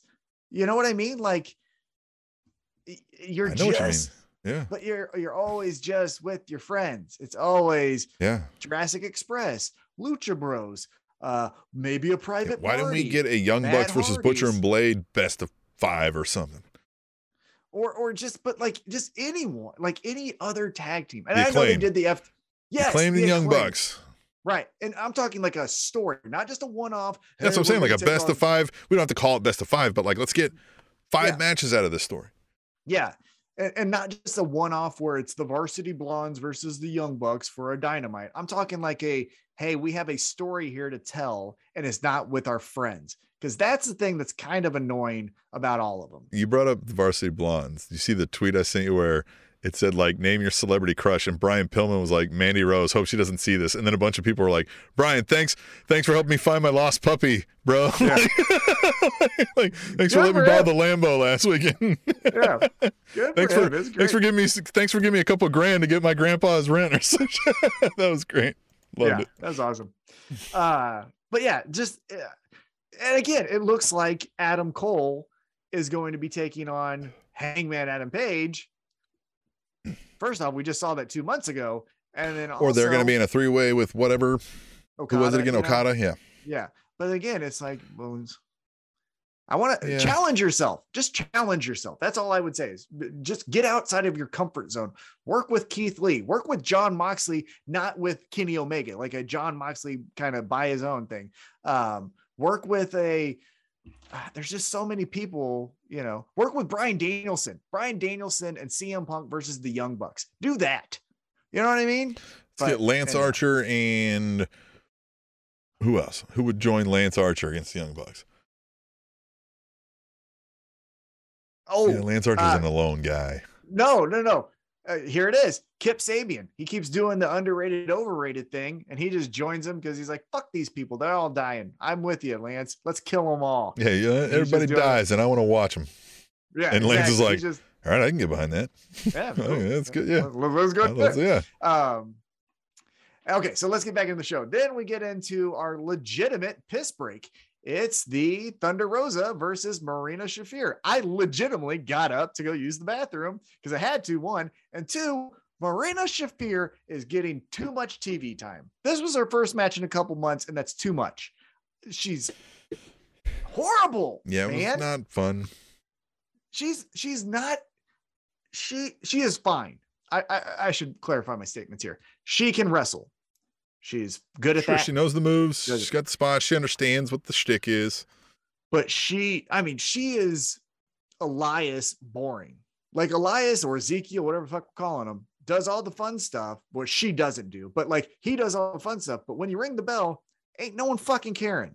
And marina shafir you can say i'm the problem. Oh you should solve me all that fucking dumb shit. But she's boring.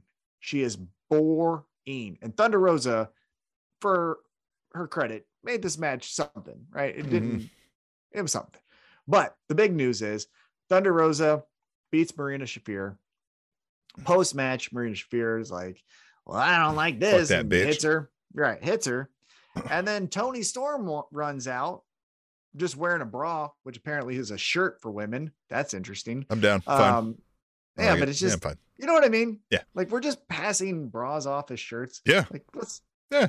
It's just Let's just go I'm all the way then. to body take it off. I know I'm body shaming people, but it's just, it just, come on. Um, anyhow, I don't know why that was a critique of mine. Uh, but it looks like it's going to be now. Listen do you, right to Um, censor. Well, it's not right to censor. It's just like, what are we doing? Like, I don't know. Listen, that skirt doesn't go down to your knees. I'm gonna need you to go back and change. not that. It's just fucking, come on. You know, you're wearing a fucking underwear. You're wearing underwear. You're not wrestling and you're wearing underwear. Anyhow, uh, but it looks like we're going to get Toni Storm, Thunder Rosa. Hey, you remember you, about when you said like if you look like Randy Orton, you wouldn't wear pants either. I think it's the same kind of thing. Okay, Ah, that Yeah. makes sense. Yeah. Makes Yeah, sense. what did I think about this match? I didn't give a shit about the match. Um, and yeah, Well, what sure. do you think about Toni Storm? yeah, Toni, Storm, Thunder Rosa. Thunder Rosa. I, I guess I just isn't um isn't she uh being uh, Toni Storm face too. So are we getting a face face thing? Right. So right now we don't have a world's champion on the men's side. So like Thunder Rose is the world champion, and it just feels like kind of like you said they put this in the piss break spot. She gets attacked from behind after kind of an easy, you know, like roll up, wasn't it? Kind of a thing, Yes, uh, and uh-huh. and then needs help from the other face. Right? It just I don't know. It's a good look. Just didn't you know like it just didn't really hit with me. What didn't hit with me is now apparently you can fail up and get a title shot Yeah. because Toni Storm lost the Owen Hart thing to Britt Baker. And now she just gets Yeah. the women again. Nothing was announced, but we can put two and two together. It looks to be that way down the down the road. And I understand Toni Storm's gonna go on elevation or dark and win eight matches in a row, and then it's gonna look like, hey, she's the number one contender. I get it, right? Again, it's wrestling, so you're not trying to get too upset about it. But it just Toni Storm so far in AEW is a loser, just like Marina Shafir. Marina Shafir might have went on a 10 match win streak on Dark or Elevation, but the last time I saw her, she lost to uh, whoever that person was. Remember? Jade Cargill. She she took on Jade Cargill. Jade Cargill beat her ass, right? So like she failed up because the next time we see her on Dynamite, she's getting a shot. And so Well, That's what I and here's again. this. So like you lose to Jade Cargill, but now you get a world title match. Like it doesn't. It's backwards, and it almost feels like, well, is the T the TBS champion the real women's champion? Right. Like, is that the more Yeah. important belt? Now, and it- it- with Marina Shafir, I guess the criticism can be washed away with it was an open challenge. So she answered it. Open Yeah, sure. challenge. Okay. Yes, right. of And course, right. good. Yeah. But like, I, yeah. But same Britt thing. Shouldn't it be kind of like you said, where David Finlay shouldn't have got a little bit of offense, offense. before he Yeah. got smacked up? Yeah. Like, yeah. I, Like you're gonna be good one day, Marina Shafir, but right now today. our world champ is a class above you. Right. And that's where I, I get it. They, they they are very much if you're breaking kayfabe, they they are definitely um ones that are like, hey, we'll we'll give you some offense, right? Kenny Omega took shit from uh Bully Ray because he wrestled a match with Sonny Kiss in a tournament. And oh no, he was the champion, and I think it was Sonny Kiss. And Sonny Kiss got offense, and Bully Ray's like, "You don't ever do that." And he's like, "Shut up." Yeah, it's okay, right? And it is okay, generally speaking, but not with storytelling, right? Like the storytelling, you shouldn't be doing that. Because, I mean, you want to look at real sports? Look at boxing.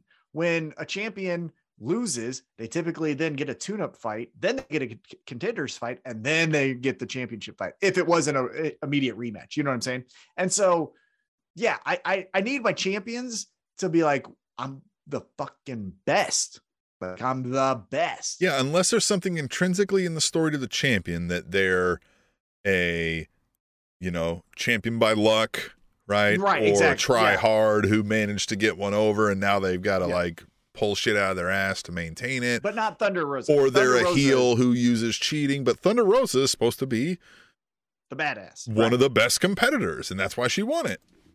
And so, yeah, I just need again, Britt Baker looks like a million dollars almost every single time. And that's fine because she should be, because she's great and I like her a lot.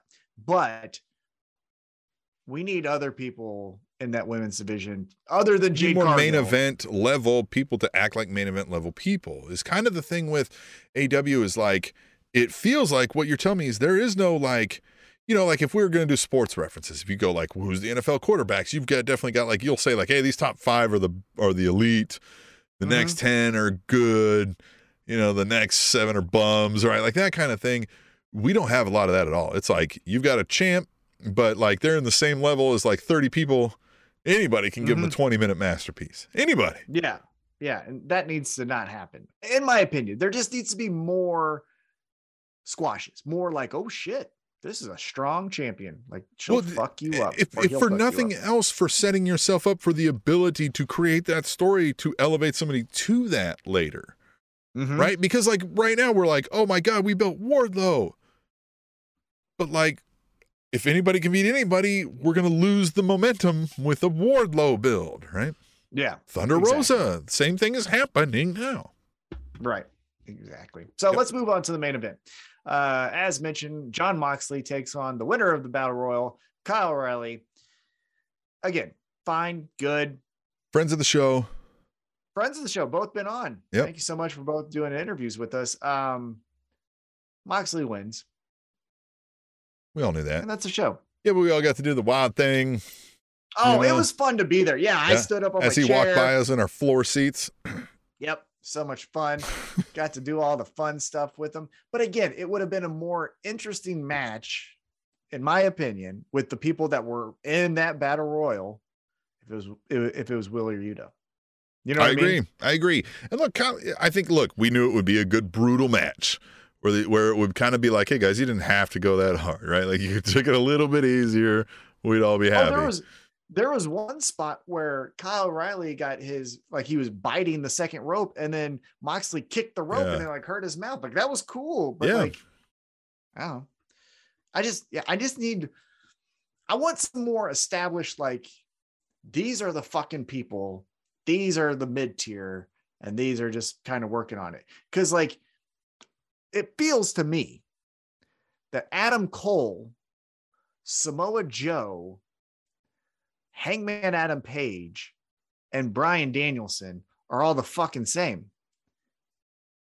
But then when they wrestle Max Caster, they have to kick out of three two counts. Mhm. Like, no, because Max Caster's down here with the gun club, and you know what I mean? And so yeah, it's like, if we had a European title, that would be where Max Caster's level is right now, right, compared yeah, to a Samoa so- Joe, who would be in the world title level, right? right, Like exactly. those two should not meet without it being clear that Samoa Joe is decisively better.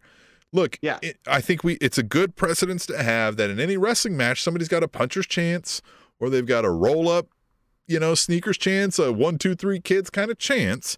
But Right. if you if you try it and then fail, then it is over for you.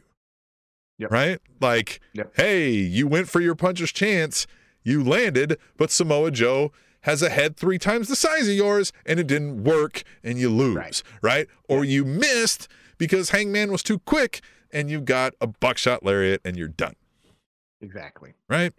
Exactly.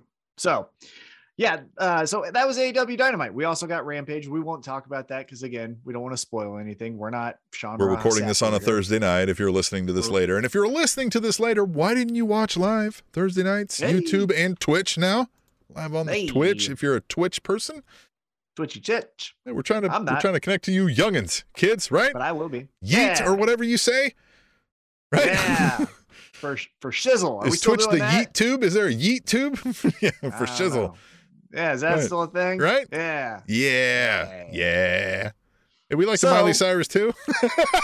Yeah, she's cool, right? Hey, you heard about that new act, Taylor Swift? She's fun. yeah. Uh, so what'd you think of AEW Dynamite? So we went, we were there. That's this was your first show. This was my third because I'm a veteran. think What'd you think? Yeah, I think. Um, uh, hey, look, having floor seats was great. uh,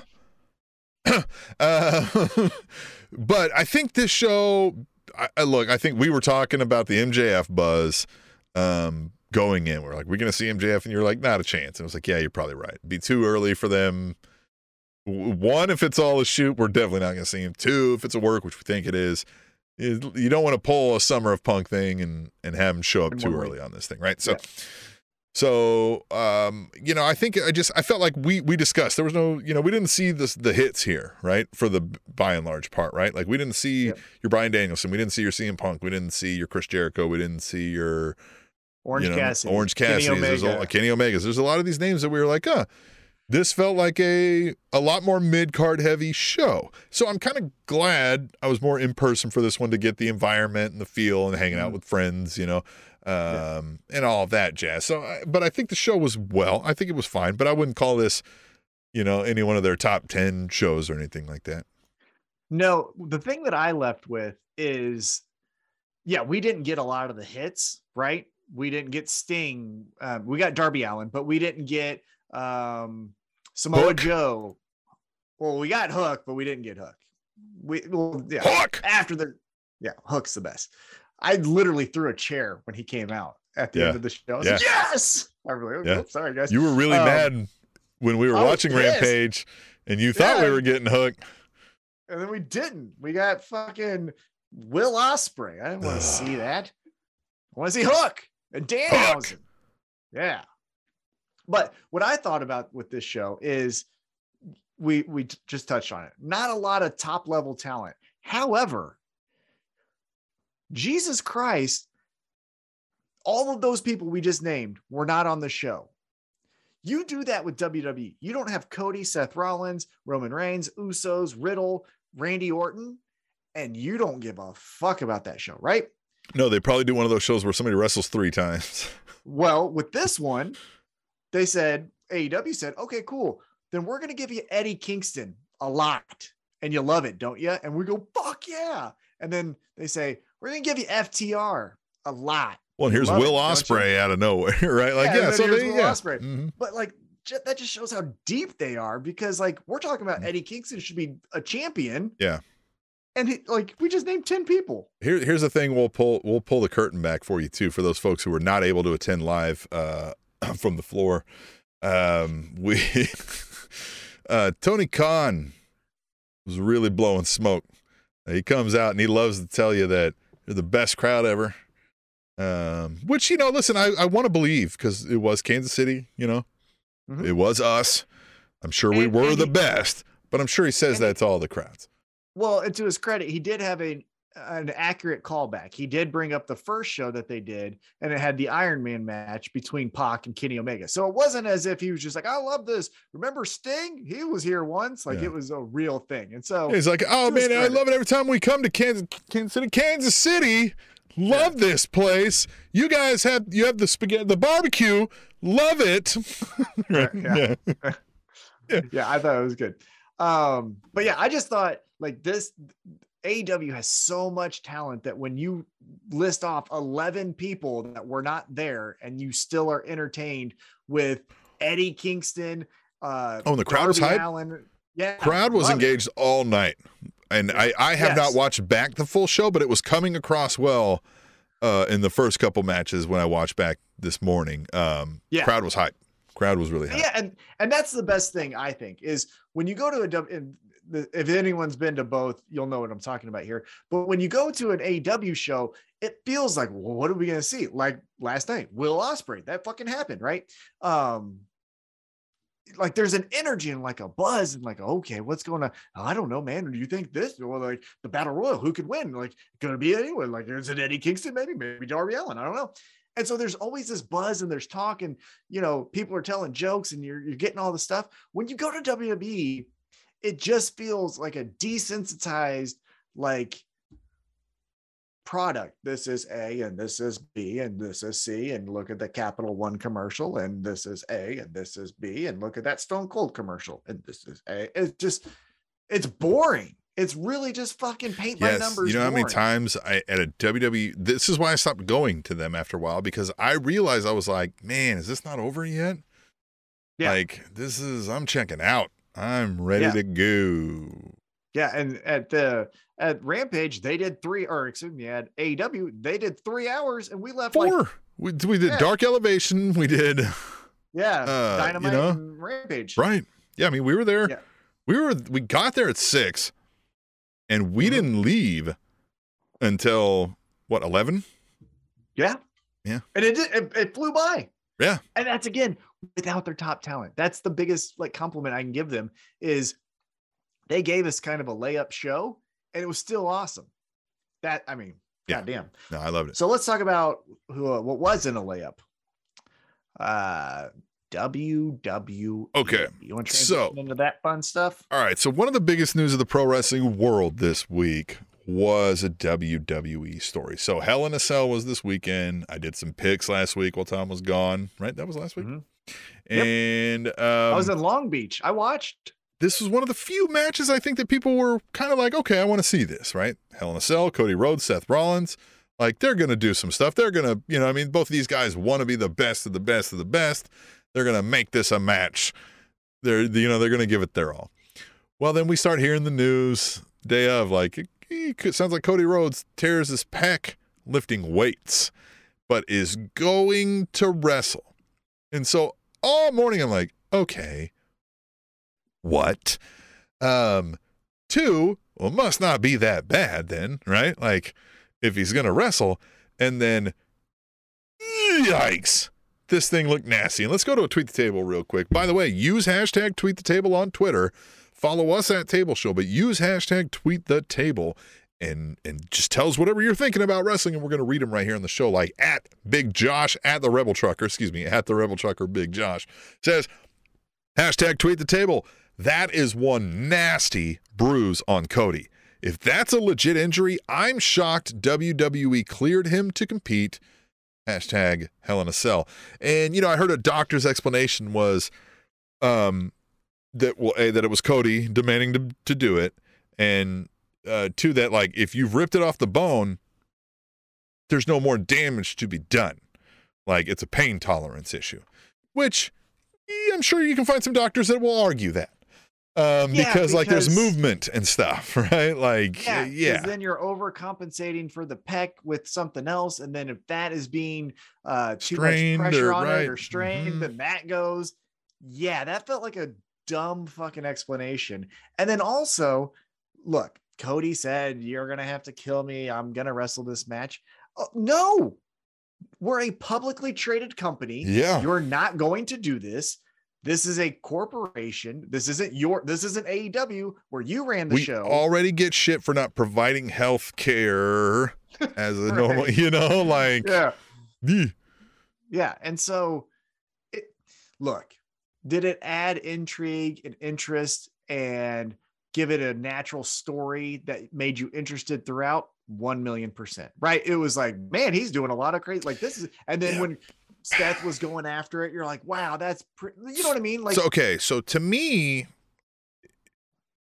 yes, there was more interest, but it was car crash interest, yes, right? million percent. Yeah. The was- story it- wasn't interesting. it was car crash interest and and honestly I, I don't i'm not like man cody rhodes is great. He really toughed it out. I'm like man cody rhodes is an idiot. Yeah.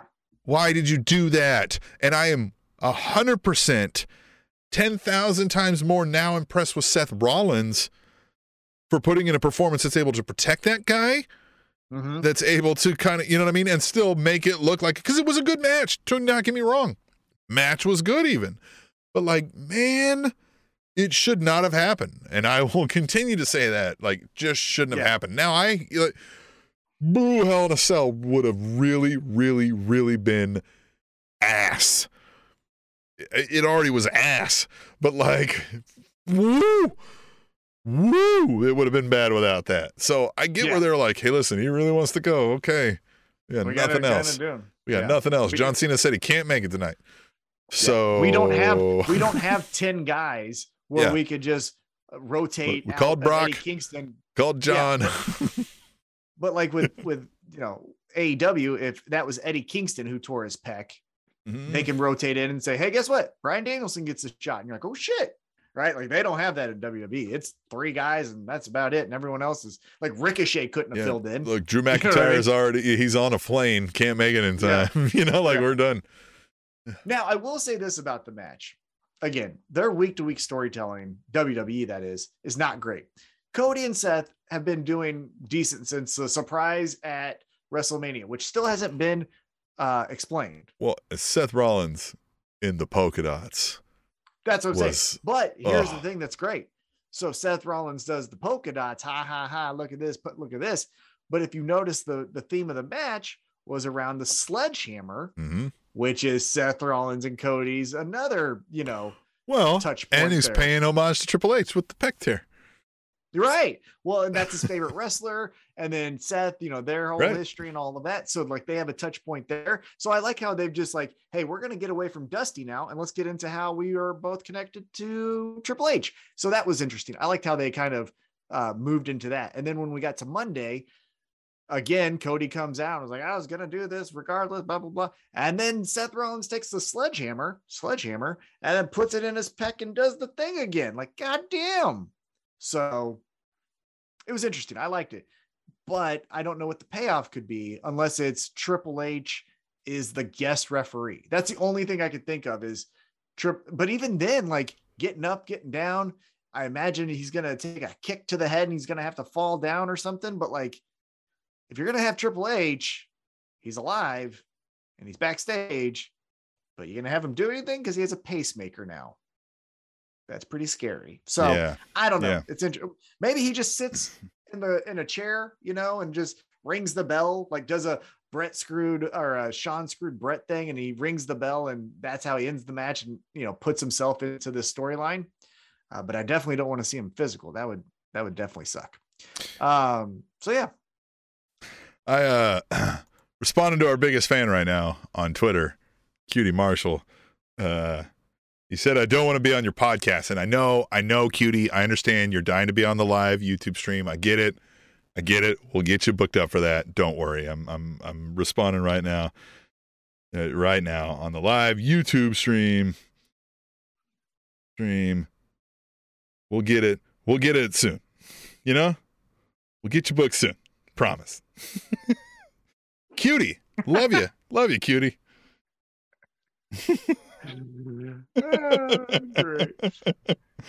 Uh, but he No. does. Um, okay, so while you're doing that, let's get into the next thing with the WWE, Mhm. which would be Yes. Yeah, let me get back. Sorry. I we love the fans and QT's are biggest, so just had to respond in real time. That's what we would do for you as well. You know, Yes, you know, nobody's a bigger, much a bigger fan than QT though. So we've got to, we got to stop everything for for true. quad track. Uh, at Big Josh or at the Rebel Trucker, Big Josh says, "Well, well, that didn't last long for Edge." Hashtag WWE Raw, and yeah, so all right, so Hell in a Cell, they've got their you know triple threat of darkness, right? They've got the House of Purple taking on AJ Styles, uh, Finn Balor, and who was it? Man, fucking who was it? Damian Priest. Uh, No, what's her? Oh, Liv Morgan. Liv Morgan. That's right. So they're doing their thing, and you know, Edge pins Finn Balor. The the the Dork Order wins, and we move on. we move on, right? Like we move on. It's fine. It's whatever. They're saying it's all that's the right deal, right? They're a faction. This other team was thrown together. They win. But now we're on Raw, and they're like, "Hey, we're gonna get a fourth member to the Dork Order now. We got a fourth member, and it's." Finn Balor. And it's like, okay, well, I guess, you know, can't beat him, join him, right? I'm, I'm like, all right, I'll deal with that. But that feels like a weird way to do it, right? Like just an announcement all of a sudden. He's coming out all smiles, right? Not that he's beaten down or anything. And then we get the swerve, and ah, we're beating up Edge because Finn Balor is now leading, presumably, right? Like, just didn't feel right, right? Didn't, how, why did they want Finn Balor when he just lost Edge? Like, I don't, The only thing that I think, or I shouldn't say think, the only thing that I hope is that it's Damian Priest who leads it because Damian Priest was the one who clotheslined Edge. And so I'm hoping Damian Priest says, Hey, that match was so close and it didn't need to be. You're the weak link. You're out of here. By the way, the strongest guy on their team was Finn Balor. So that's why he's with us, right? Like, Right. if you're doing it that way, okay. But then again, Finn Balor is a bigger star than Damian Priest. So it'd be weird that he would take a back seat to Damian Priest. So, I, so yeah, I don't, and then I hope again, there's a lot to, to unpack here, but like, I hope then AJ Styles comes out and was like, Hey, Finn, what the hell? And with WWE tropes, I don't want to be then like the what's the the enemy of my enemy is my friend kind of thing. yeah. I don't want AJ and Edge to then be like, hey, we we tried to kill each other about 15 times, but let's team up to take out them. No. So, and then and then again, here- here's one last thing I want to say Yeah. though. It's like Edge was a piece of shit, right? He's the dork order, he's all that stuff, right?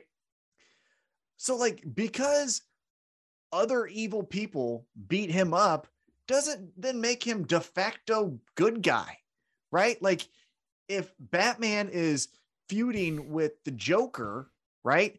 And let's say Penguin comes in and shoots Joker in the back of the head, and doesn't kill him, but like you know, does something to Joker, Joker doesn't automatically go like, "Hey, but I'm a good guy now." It's like, no, So- you're still an ass. Tom, I'm I'm glad we're talking about Edge right now because we're coming up on nine years. We're coming up on nine years of the of the podcast here, and one of our longtime listeners is in the chat. Rodney Coates, otherwise known as Radar, is out here talking about the Diet Dark Order, or as we refer to them, the Dork Order, uh, House of Purple. Um, I don't, are Oh, they still going to be purple? Because now Demon Balor, he's red, right? And he look up and does all that. Well, and so here's the Who are they all going to look up? They should all look up. I, I hope not. But here's the other thing. It was so thrown together, it feels like, that when at the end of the night, Rhea Ripley wins the fucking uh, uh, number one contenders match, you know, and the, the dork order comes out to like stare down uh, uh, Bianca Belair, but the music is still Edge fucking talking. Mm-hmm. Mm-hmm. Mm-hmm. Well, You think you know me? You Yeah. never knew me at all. Yeah, they didn't know you either, apparently. So like so I want to get into a conversation, and and uh, Rated R says, "What's up, fellas?" And hey, man, long time no see. How's things? Oh, we're just Right? Talking. Yeah. we just finished talking about Yeah. on AEW Dynamite. If you didn't catch, seats. yeah, if you yeah, we had floor seats for for AEW Dynamite. Uh, you know, you know, not not trying to brag or anything. Yeah, no, it is. Um, but now we're talking about the WWE stuff, you know. But it's still a fun show. It is still a fun show. All right, so the Dark Order is out now. Uh, so I want to talk about. We're going to peel back the curtain a little bit, and all the rumors amongst the IWC are that the reason they pulled this quick switch is they were like, "Hey, we want this Dark Order thing, uh, the whatever they call it, Judgment Day. Um, we want this to be more spooky, right? More supernatural." And Edge was like, nah, no, not going to do that, right? And they were like, all right, well, we're going to do that. So let's get Finn Balor, right? He'll do that. He'll be like, all demon. right, fine. Right. And so he, um, I, I listened to an episode of, I think it was the Wrestling Observer podcast, and they broke this down. They were like, you don't go spooky. And Edge knew that because nobody is ever successful being spooky. Right. He was like, who has been top star Well, being spooky? Undertaker. Well, hold on here. We're gonna get to that, right? So they were like, they were like, people want to throw out the Bray Wyatt name, and they were like, he got fucking fired a year. ago. you know what I mean? Like, Yeah, right. so no. And he was like, the Undertaker. Everybody wants to say that, but at Mhm. the height of Attitude Era, and the Undertaker was a fucking biker for the whole time, right? Like That's not true. the No. ministry is a little was- bit of a thing, but even in that, WWE's claim to fame there was Rock, Austin. You know what I mean? He was like, that's that's the closest you're gonna get to the spookiness ever working. Because prior to that, Spooky Undertaker was like Elegante, was like, you know what I mean? Right. Like, I mean, you could Well, argue he had the world title from the, uh, you know, that whole Sid? Royal Rumble situation, but that is like the only times you can point to spookiness working great in pro wrestling, and I Well- want to agree with him. Well, generally speaking, yes, spooky never works. Now, again, this is semantics and splitting hairs, but Kane and Undertaker were 1 million percent spooky and Rated R brought up Papa Shango. All right, uh, we can't anger Papa Shango, so Yeah, he also says himself and RVS will be at AEW Dynamite next week in STL, but not floor seats. yeah, but they're going to Road Rager, so Oh, you know. yeah, damn Dang it. it. He's, uh, why does he always find a way to be cooler than us? Yeah, you know, it damn it. happens. hey, so let's get back to the point I was trying to make here. So All right. uh again, it, it's it's semantics here, but Kane and Undertaker were one million percent the top heels when they were doing spooky stuff. Because yes, Rock and Austin were your top guys, but those are baby faces. Who did they feud with? They Yeah. feuded with Triple H and Undertaker when they were in the Spooky ministry. Taker, right? Spooky Taker and Spooky Triple H. Remember, Yeah. he was the dark ministry guy, you know, all that shit. Um, and then Kane, obviously, when he debuted, was the fucking thing. And I know he wasn't the main story, but it, it was a main event. Well, that was right? a build off the Undertaker too, though. So I think you're playing Yeah. into it. Yeah, I think the Undertaker worked. Um, Yeah, that's it. yeah. That's it. But and it was a few things. It was the ministry storyline, and prior to that, there was a little bit of, and a lot of that was Paul Bearer getting him over. You know what I mean? Yeah. But yeah, I mean the spookiness worked there, I guess. Yeah. Yeah, because he he main evented a WrestleMania and beat Sid Vicious. But if we're saying the last time spookiness worked was 80 something and 90 something, maybe it's time Right. to move on. yeah, right. million percent, Yeah. million percent agree.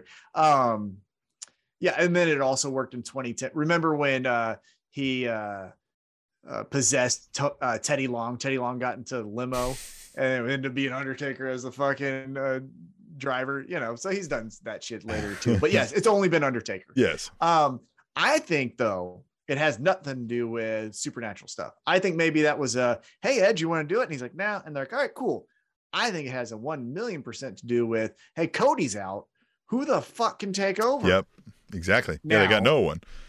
Well, but but they do. That's what's fucking annoying about this company. Because I know he's old, but every fucking person they push is old. And I know AEW guys are old too. CM Punk's not a spring chicken, you know what I'm saying? But you got AJ Styles. He was already a babyface. Just One of your longest running champions ever. You got AJ Styles, Matt Riddle, um, and then that's when you got to elevate some of these fucking other people. Ali And Ali Riddle is could be a connecting. Riddle is connecting with the crowd. They're the getting into him. He's, yeah. He's the coolest. And I kind of like this idea now where like Randy's able to be away. And so we're able to still kind of leverage that rub he was getting, but now we're getting to see Riddle spotlighted Yes. alone. One thing though that I wish he would get away from is the like tribute moves. Like now he does the fucking RKO. Yes, 100%. That's what I mean. Like, start kind of like, but I kind of liked, he was doing the Miz thing. Um, uh, Radar says, Boogeyman don't count. He reminded me of a crackhead on Troost and Prospect. Boogeyman. Yeah, well, you're right. There is a lot of folks like Boogeyman down on Troost and Prospect. That's, I know that's a local reference. Shout out. yeah. For a guy Ray, from Rated R knows them that- streets around here, man. Yeah, I know, Rated R, yeah. what, Come on. Come Rated R gets it. around the world, Tom. I Like know I know, to, like, R can rep St. Louis, but like Rated R knows where you live too, man. You know what I'm saying? I Like, think don't don't sleep on Rated R. 41 I think he's been to 41 WrestleManias. Uh, yes, he's been to a couple of them twice. Yeah, Yes. for sure. I told you he finds a way to be cooler than us almost every time Yeah. we run into him. It's Yeah, it's he's fun, but it's also upsetting. If if that makes sense, you know what I mean. You're like, God Mhm. damn it, I'll never. Well, we're kind of like the riddle to his Randy Orton. Mm, that's right. so I'm getting us back That's on a track. good- that's a good- yeah. It's- So, um, yes, I like that he's doing the Miz thing, and, and finally we get like Riddle's like he's the lovable pothead, and he's kind of like a little dopey at times, but Miz starts to cook and throw him some shade. And he's like, "Hey, why don't you shut your mouth?" Like, you know, we got a little bit of that. Hey, bro, like I'm saying mm-hmm. something, and then Maurice, Maurice gets it, and I love Maurice, dude. Like she but for these segments, right? These little like Yeah. where she's like, where he's like, I'm not being led around like like like your wife leading you around by your tiny little balls, right? And then everybody's chanting tiny balls, and she's like, "I'll have you know he has average balls," and he's like, "Hey, what the fuck?" you know what I mean? She's like, "No, I mean, you know, he, big, big, huge balls, right?" Like, like I love it. She she always like hits that Yeah. spot great, right? And she's like Yeah. holding his balls later, right? like protecting them, like love it. Yeah, Yeah. yeah, love Yeah, it when she shows up it. occasionally. Yeah. yeah, she's got her character down pat since she married Miz. You know, when she Mhm. was doing the hair flip stuff, then uh, miss me with that stuff. But since you know the John Cena, Brie Bella, or Yes. Ni- Nikki Bella, Nikki Bella, yeah. Bella ship, yeah, yeah, all that shit. Yeah, she's been awesome. Um, yeah, do we got any more tweet tables? We do got one more. We do got one right, here we go. more. Uh, another long term listener at Theo75 says this women's championship match is off the rails. Hashtag Hell in a Cell. Hashtag tweet the table. And uh, I was just disinterested. So I didn't even really pay attention to it. I don't wanna, Well, so I want know? your opinion on this though. So Becky Lynch loses, right? She's doing this whole like quick pin things throughout the entire match, and then she uh, gets uh, you know thrown a- out of the ring by Bianca Belair, and Bianca Belair does her thing with the quick pin on Asuka. Ha ha! She wins, she retains. Mhm. So then Becky's like, "What the fuck? God dang it! This sucks!" Right? Then on Raw, she has a match with Dana fucking Brooke. She's incorporated Who? into a 24 7. It's Dana. It's Brooke. Dana. Oh, Yeah, Dana. yeah. Yeah, Yeah. Dana. Da- Dana. Dana. She gets incorporated, Becky Lynch is Yeah. uh, gets Ugh. incorporated in a 24 7 title storyline loses the match, and then on social media blacks out her picture. She's from unknown. She hasn't tweeted since. I like this. This is the whole, you know, destruction of Becky Lynch. Well, if we could get a new, if we could get a new Becky Lynch character, because as you said, uh, it was the same character as Seth Rollins. They are the same character. They are the It's same the character, and you're 100 percent right. They're literally dressing the same, everything. And you had offered up Seth time for you to do something different. You've been doing it longer, right? But Yep. Seth, I think, is pulling it off better, Mhm. and I think can continue it as part of his personality. It feels just like he's gone crazy, right? Like he was a good wrestler, he was one of the best, and now he's kind of lost it. Something happened, and Seth snapped, and this is the Seth, the Seth we have now. It's his, it's his villain origin story, Mhm. right? So I'm Mhm. fine with it. He pulls off the drip better, right? Like just all of that. So yes, if we can get something here, oh, that's what they're gonna do. Spooky Becky Lynch. No, they're not gonna do spooky Becky Lynch. yeah, Spooky. Becky. God, Spooky not. Lynch. But I but I think they're gonna I don't think they're doing spooky, but I think they're gonna do more now. Back to the man? in- no, I think she's gonna do more fucking crazy stuff. I think she's gonna start having Oh. a laugh. Oh gosh. Now it so you think they're gonna better- lean harder into it even? Yeah. But now it would be better if she was like, like this, this is what she should do, in my opinion. If I'm if I'm writing this, take her off next week. She's not on TV. Have her do the dark main event, but you know what I'm saying. She's not on TV, not on TV, not on TV. Do that for a few weeks. And then you just have someone, let's say it's uh Rhea Ripley, and she's cutting a promo on the women's division, and it sucks, and da, da, da, and you then have Becky Lynch walk out with the man shirt, the jeans, and then just like, no, we're, we're rebuilding this from scratch. I'm kicking your ass. And then just runs through the women's division that way. Now, one thing that can we talk about? I feel bad because I don't want to body shame anyone. I'm not trying to body shame. Sure. But can we do a wellness check on Becky Lynch? Ever since she's come back, she is getting skinnier and skinnier and skinnier to the point where it's not like I'm nervous for her. Yeah, again, I, I get what know. you're I've saying. Like her. it looks like Like she is just, I don't I and again, she she had a baby. I know that those things can do. to, well, well here's what I want to say. I want to preface like- this with I fully understand that that somebody who is is very skinny compared to average does not mean that they have an eating disorder, right? no, I'm not even saying that. Yeah, Or something of along those lines, right? But yeah, yeah. that is the look that those people have and that's the territory we're venturing into here is what i'm saying with the look now again uh, who get, she could be like fuck you i like it all right you know what i mean like Right. I, I have no clue i don't know her personally so like you said i'm I, this is not intending to body shame but I, I will say that like if if one of my friends were dropping weight that dramatically that quickly and, and to the point where it kept going you would kind of be like hey is that on purpose Well, because at Right? first I thought like, hey, it's her first child. Maybe breastfeeding is just, you know, it does that does something to a woman's body as well, right? So I thought, okay, but now I mean that baby's like a year old, right? Yeah. Uh, shout out to Radar in the chat. He says she needs some burnt ends from Q39. See, Ronnie knows where you from, man. I'm telling you. Yeah, just right down the street. Yes. here. Uh, I'll, yeah. I'll feed. yeah. I'll feed everyone. hmm Come on, come on. Yeah. just, just say hi to me. Um, Please be yeah, our friend. It's just, yeah, please be our friend. but it's just, I, I just notice it more and more to where Mm-hmm. it's like I'm almost not interested anymore into the match. It almost feels like the Cody Seth Rollins Hell in a Cell match, where I'm watching it, anticipating a car wreck, anticipating something happening to where Becky Lynch breaks a leg or Yeah. whatever. You know what I mean? So I Yeah. know, just Yeah. Uh, Radar one to follow up with this is just jokes. Don't at me, IWC. And yeah, I, I don't even know. I don't know his Twitter off the top of my head. So I'm not even going to, I'm not to sell him out, right? Like that's, don't go at him. Yeah. At T Mac Yeah, instead. don't. Uh, Hey, um, eh, before to sum up some more WWE stuff, Rated R did ask a Yeah. question. He said, "Who you guys think will be Roman's equal right now, and not The Rock?" Right? I think he- they Oh. were setting it up for Cody, yeah, but yeah. And maybe they still percent. will. If he's back for Rumble, he's going to win the Rumble. It'll be Mania, unless they were going to do Rock Roman at Mania. No, that's stupid. Well, okay, Triple Do it at Mania. No, no, that would be even worse. Uh, Well, yeah, you but could do it at Mania. Yeah, you could do Rock versus uh Reigns at Mania. Hold on, let me get through. Yeah. Uh, you can do that for Mania, but it's not for the title. Cody is going to be your champion at Mania to then take on whoever the number one contender is. no, But I think I figured it out. versus Roman. Hold on, Brock versus Roman is going to be who controls the bloodline. I don't even right think you do that. You you do Roman versus Cody. Um uh well no, because Roman would have to win this. Then Roman beats Yeah. Cody, and then it's Yeah, like, well. Jesus Christ, who's left? And then The Rock shows up to end the cliffhanger.